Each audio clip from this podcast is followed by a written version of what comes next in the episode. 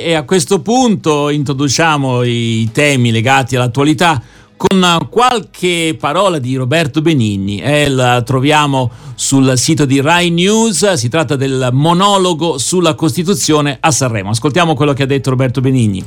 Ancora di più, ogni parola della Costituzione sprigiona una forza evocativa e rivoluzionaria, come le opere d'arte evocativa e rivoluzionaria, sì, lasciatemelo dire, perché butta all'aria tutto quell'ordine predisposto che c'era prima, quel soffocamento, quella, quell'oppressione della libertà, quell'ingiustizia, quella violenza che c'era prima. È uno schiaffo al potere, a tutti i poteri. Ci mostra una realtà diversa da quella che abbiamo davanti agli occhi. Ci, ci fa sentire che viviamo in un paese che può essere giusto e bello. Ci dice, insomma, come dicono i bambini, che un mondo migliore è possibile. Insomma, diciamo, un mondo senza violenza violenza, senza ingiustizia, insomma come l'arte ci fa sognare. È un sogno, è un sogno la Costituzione, veramente è un sogno fabbricato diciamo da uomini svegli, veramente è, è, è qualcosa che l'hanno fatta ed è, è una cosa che ci Può accadere una volta nella storia di un popolo una Costituzione così. Infatti, se c'è una canzone di Sanremo che la possiamo accostare alla nostra Costituzione, è quella più famosa, è l'incipit di Volare di Domenico Modugno quando dice penso che un sogno così non ritorni mai più. E così è la Costituzione. I nostri padri e le nostre madri costituenti non l'hanno pensata, l'hanno sognata e chi sogna arriva prima di chi pensa. Ecco, queste sono alcune delle parole, delle tante parole che Benigni ha dedicato alla Costituzione. Di fronte al Presidente Mattarella, anche questo era un evento di per sé, che il Presidente della Repubblica fosse presente per la prima serata di Sanremo. Abbiamo con noi Paolo Naso, politologo. Prima però di dare la parola a Paolo Naso, forse una breve riflessione no, volevo, di Claudio? Volevo aggiungere per Paolo, proprio questo, questa, cioè posta per Paolo, questo pezzettino che ho sentito appunto nel discorso dei Benigni, il fatto eh, che noi viviamo in un paese, nonostante tutto, dove siamo liberi di dire quello che pensiamo ed è veramente, nel momento che l'ha detto mi sono fermato. Eh sì, è, l'articolo dice ognuno ha il diritto di pensare alla, al proprio pensiero. Alla stampa che viene uccisa, persone vengano uccise a giro per il certo. mondo, voglio dire, chi dice, chi cerca di dire quello che pensa eh, non è che si trovi molto bene. Ecco, Ecco, allora Paolo Naso, una tua riflessione su questo monologo e io leggo comunque sui giornali che ci sono anche insomma delle, de, dei titoli interessanti la verità sul ventennio taciuta dalla Premier questa è Repubblica e forse uno potrebbe dire vabbè ma insomma è proprio anche questo il caso di fare polemica però eh, lezioni di antifascismo eh, che ne pensi? Paolo. E penso che è tutto giusto nel senso che effettivamente questa vicenda del tutto mh, mm, sorprendente, inattesa, ci dimostra due cose.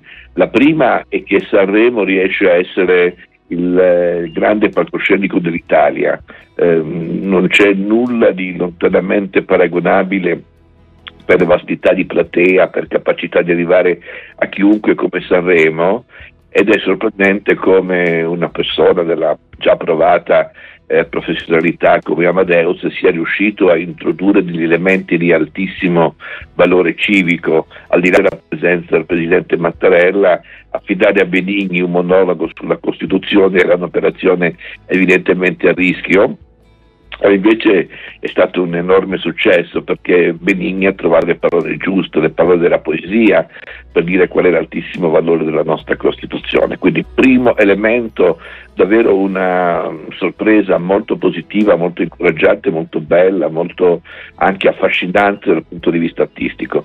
La seconda considerazione invece è più storico-politica, forse non ce ne siamo accorti, ma lo scorso ottobre si sono celebrati i, i, i, l'anniversario, i 100 anni dalla marcia su Roma e, e, tutto sommato io credo che il bilancio di questa commemorazione 1922-2022 sia stato un bilancio molto scarno, cioè al di là di alcuni successi editoriali, penso alle opere di Scurati sul, sul fascismo su Mussolini in particolare, non, non, ricordo nessun momento, nessun discorso, nessun eh, ehm, riferimento storico da parte di personalità istituzionali di altissimo livello che ci riproponessero che cosa il fascismo eh, negli anni venti è stato, quello, quello, quello buono, eh, perché l'idea è che poi il fascismo nel 38-39, quando ci si avvicina a Hitler,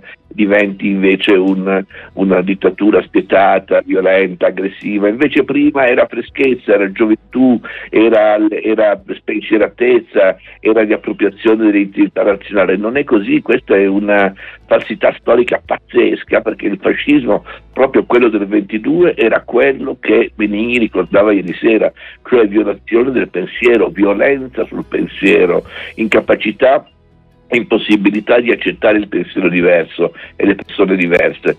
Quindi che sia un, stato un attore dalla, dalla, dal palco di Sanremo a ricordarci queste grandi verità storiche e civiche mi sembra un fatto molto importante che fa anche come dire, ben sperare sull'uso della comunicazione di massa. Se posso dire, in pochi giorni la RAI ha fatto due colpi.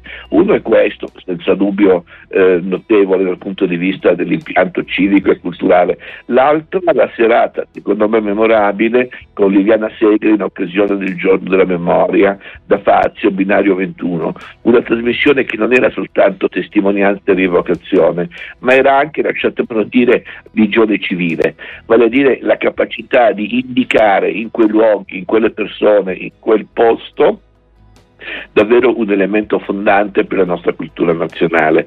Ecco, è il ruolo, è il ruolo di una grande televisione di Stato che dritta per la sua strada, non guarda i potenti, non guarda chi è il governo, ma richiama i fondamentali attorno ai quali è nata la nostra democrazia. Chi si fosse perso queste trasmissioni li trova facilmente e eh? questo grazie anche come dire, al, al, alla tecnica, insomma, no? alla possibilità di recuperare su internet cose che sono... C'è, c'è un altro fatto che mi ha colpito, e questo è un fatto un po', un po diverso.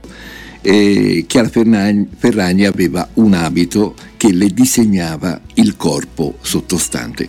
E quindi era un, era un atto anche artistico, però mi ha molto colpito e, e meravigliato perché insomma sembrava sì, come... Poi ci sono anche le parole importanti che lei ha detto. Eh, ma no, però scusate, mi permetto di, di, di, collegare le due cose perché secondo me una persona intelligente come lei lo ha fatto intenzionalmente, cioè non ti presenti di fronte a non so quanti milioni di spettatori in nude look eh, e, fare un discorso contro la violenza sulle donne. È chiarissimo che dice un messaggio, un messaggio detto, cioè il, la libertà della donna di vestirsi, svestirsi, mostrarsi, non mostrarsi è del tutto garantita, deve essere del tutto garantita e non c'è nessuna neanche indiretta possibilità di giustificare atti di aggressione sulla base del fatto che la donna non è vestita in modo appropriato. Cioè è davvero la controlezione, il contraltare alla cultura della violenza, per cui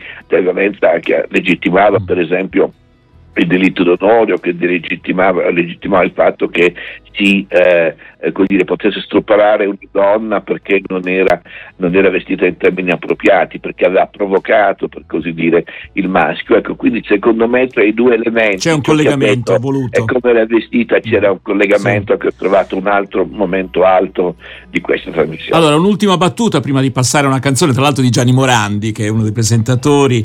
Ehm, insomma, Però, visto che ci siamo, mettiamoci eh. anche Gianni Morandi, scusate. Sì, dai. Eh, nel senso che eh, iniziare con un, un, canto non impettito, non impettito, non militaristico, non affidato alla banda dei carabinieri con tutta l'amicizia e la simpatia per i carabinieri, ma al cantante pop più noto della musica leggera italiana, l'inno nazionale mi è sembrato un ulteriore elemento che avvalora questa idea di costruzione di un percorso civile. Quindi eh, l'ottimo Amadeus ha davvero pensato questa edizione di Sanremo guardando mhm. anche l'agenda politica, il quadro politico.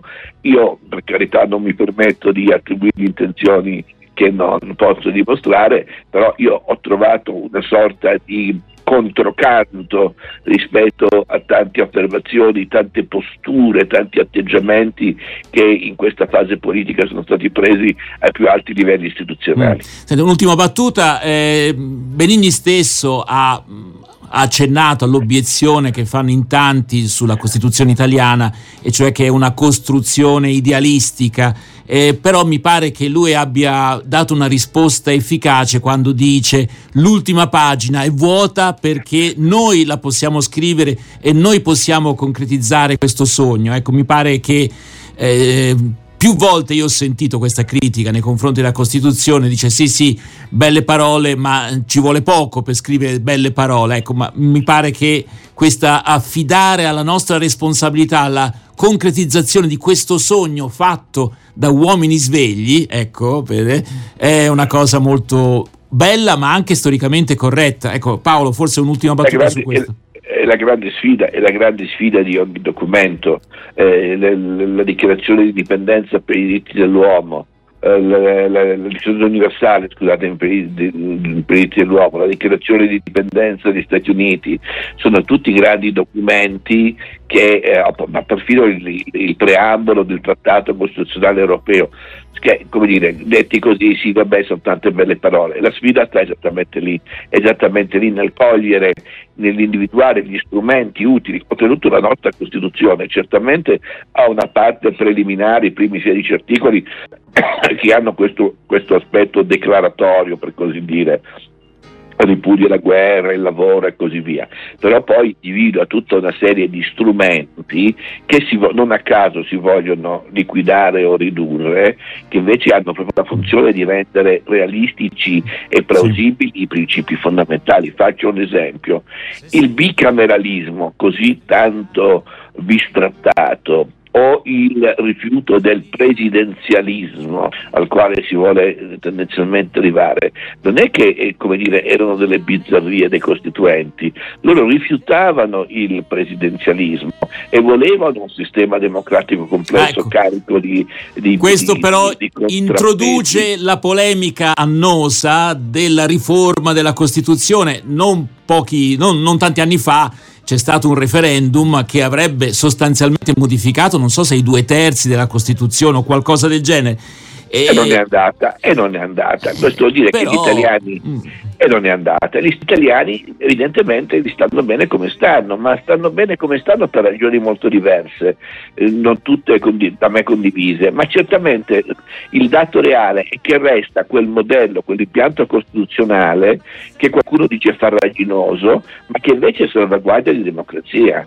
Allora, l'idea che esistono due Camere che fanno un percorso parallelo serve proprio a evitare percorsi accelerati, facili, tipici di una dittatura, così come il, presidenzialismo, il do al presidenzialismo invece un solido radicamento del sistema parlamentare era chiaramente il frutto di vent'anni di dittatura. Certo. Quindi, insomma, allora, eh, su questo tema dopo sono importanti, non certo. soltanto i primi 16 articoli. Su questo tema naturalmente torneremo a parlare anche con Paolo Naso perché il tema del presidenzialismo è ancora all'orizzonte, insomma, eh, e anzi è uno dei punti che questo governo vorrebbe portare a casa, insomma, sostanzialmente. Quindi avremo occasione di riparlarne. Eh, intanto però ci ascoltiamo Gianni Morandi, uno su mille, e poi torniamo a parlare con Paolo Naso e parleremo eh, delle voci da sotto le macerie, ovviamente il dramma in Turchia, ma anche delle polemiche eh, che stanno emergendo in questo periodo. In questi, in questi... Mi son tenuto il mio segreto, tu sorda, io ero muto. Se sei a terra non strisciare mai. Se ti diranno sei finito, non ci credere finché non suona la campana.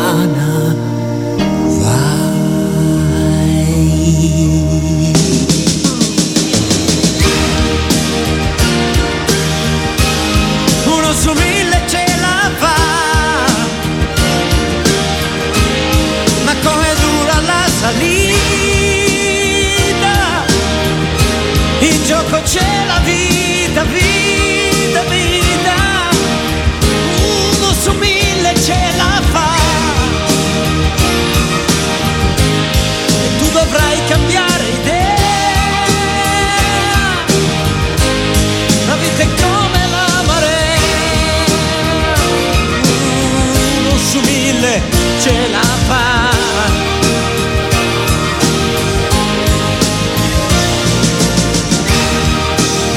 uno su mille ce la fa Gianni Morandi, io credo che ce la faccia, eh Gianni, Quindi su a fare 10 il presentatore. Su 10.000 sono 10 persone che ce la fanno. Eh, Lasciamo perdere queste statistiche inquietanti. Comunque Gianni Morandi che insomma si è ancora una volta ripresentato alla, alla ribalta insomma, dello spettacolo, forse lo spettacolo più importante eh, italiano, mi pare che abbia dato ottima prova di sé.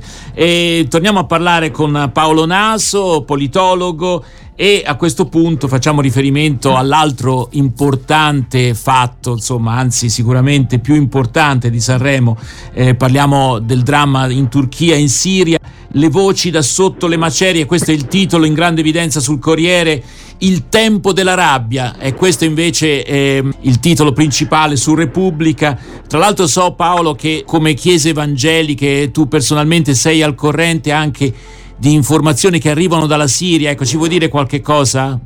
Ma la prima cosa che abbiamo fatto è stato quello di come Federazione Chiesa Evangelica di prendere contatti con i nostri partner dei corridoi umanitari. Come tutti sappiamo sono questi corridoi per rifugiati in condizioni di vulnerabilità, moltissimi vengono proprio dalla Siria attraverso il Libano e quindi è stato molto facile prendere contatti in particolare con un'agenzia diretta da un pastore, Riyad Jajour, ne dà notizia all'agenzia stampa Nev che ha immediatamente attivato una serie di iniziative eh, di primissimo soccorso. La situazione è drammatica, lui lo ha, ce lo ha detto a poche ore dal terremoto in un, in un drammatico eh, messaggio audio che ha inviato a amici e collaboratori, in particolare lui mi ha immediatamente reso evidente la drammaticità della situazione ad Aleppo, città martire già durante la guerra e ora ulteriormente martirizzata da una distruzione pressoché totale, tra l'altro una città storica con un altissimo livello culturale, eh, un, dire, una serie di personalità della cultura siriana molto molto importanti. Quindi c'è un aspetto di intervento, dramma- di intervento urgentissimo di fronte a una situazione che è drammatica. C'è due totale impreparazione, soprattutto in Siria e in parte anche in Libano, perché non dimentichiamo che c'è anche un, un, un, un tema libanese, non è soltanto Turchia e Siria, ma c'è anche Libano che è stato colpito dal terremoto, anche se in misura meno grave e proprio nelle zone dove qualche anno fa c'erano stati altri problemi diciamo di scoppio di bombe eccetera e, e, quindi anche lì c'è un, un'esigenza di intervento immediato. C'è un problema di mancanza di preparazione, cioè il concetto di antisisma, protezione civile, sono concetti nostri che certamente in area, soprattutto nell'area siriana, praticamente non esistono. Poi c'è un problema politico politico, nel senso che eh, anche il Kurdistan è stato, è stato, è stato colpito e mh, la politica di Erdogan è una politica, come tutti sappiamo, anticurda e quindi c'è la denuncia di mancati aiuti ai curdi, così come in Siria Assad vorrebbe controllare gli aiuti eh, anche per acquistare posizioni di potere e quindi rafforzare, rafforzare il, il suo ruolo. Quindi il terremoto e gli aiuti per il terremoto diventano in qualche modo anche un argomento di tipo di speculazione politica molto, molto grave. È una, e, una tristezza incredibile questa cosa. Eh? Aggiungerei Paolo sempre sul tema politico prossime elezioni in Turchia, quindi anche Erdogan deve anche lavorare su quello. Su quello. Mm. Eh, Esattamente. Però, insomma, Però, quando, quando, sentiamo, mi pare da una corrispondenza degli Stati Uniti, noi gli aiuti alla, mm, ad Assad non li mandiamo, ecco, sostanzialmente. È corretta questa impostazione? Se, se ho letto correttamente io, eh, magari è un problema drammatico che tutti quanti ci poniamo, lo stesso dicasi pari pari per Erdogan, nel senso che è, è chiaro che andrebbero evitati, eh, dovrebbero andare direttamente alla società civile. Domanda, dov'è la società civile in quei paesi? Dov'è? Dov'è, dov'è, do, do, dov'è il, il, mondo che chiamiamo dell'associazionismo?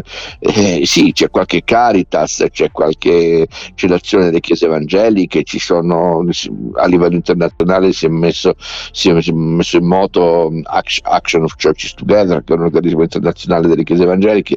Benissimo, tutto, tutto, tutto, però alla fine è difficile non fare conti con le realtà statuali e quindi è una posizione di assoluta purezza a mio modo di vedere non è tenibile.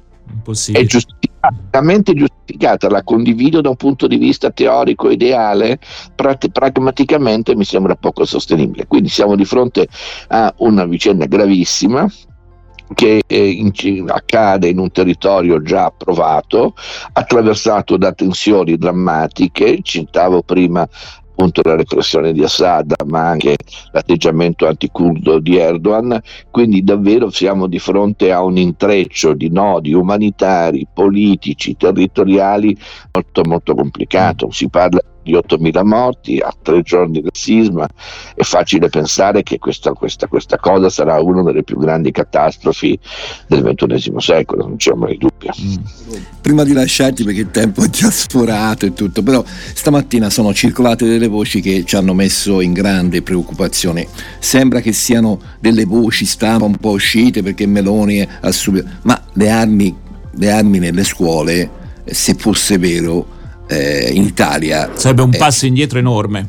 Che ne pensi? Facciamo finta che non sia vero, facciamo finta che non sia vero, che c'è un ministro un po' buontempone che ha ehm, come dire, dimenticato il suo ruolo istituzionale, a lui gli piace andare in poligono a, sti- a sparare e voleva dire che è tanto bello sparare, ecco, facciamo, chiudiamola facciamo così. Finta. Va bene pietosamente, facciamo finta di accettare le scuse, le precisazioni, ci siamo capiti male, va bene, non lo fare più. Ok, allora, grazie allora Paolo Naso per essere stato in nostra compagnia quest'oggi e ci risentiremo su queste frequenze appena possibile, mi avrebbe da dire. Grazie davvero. A presto.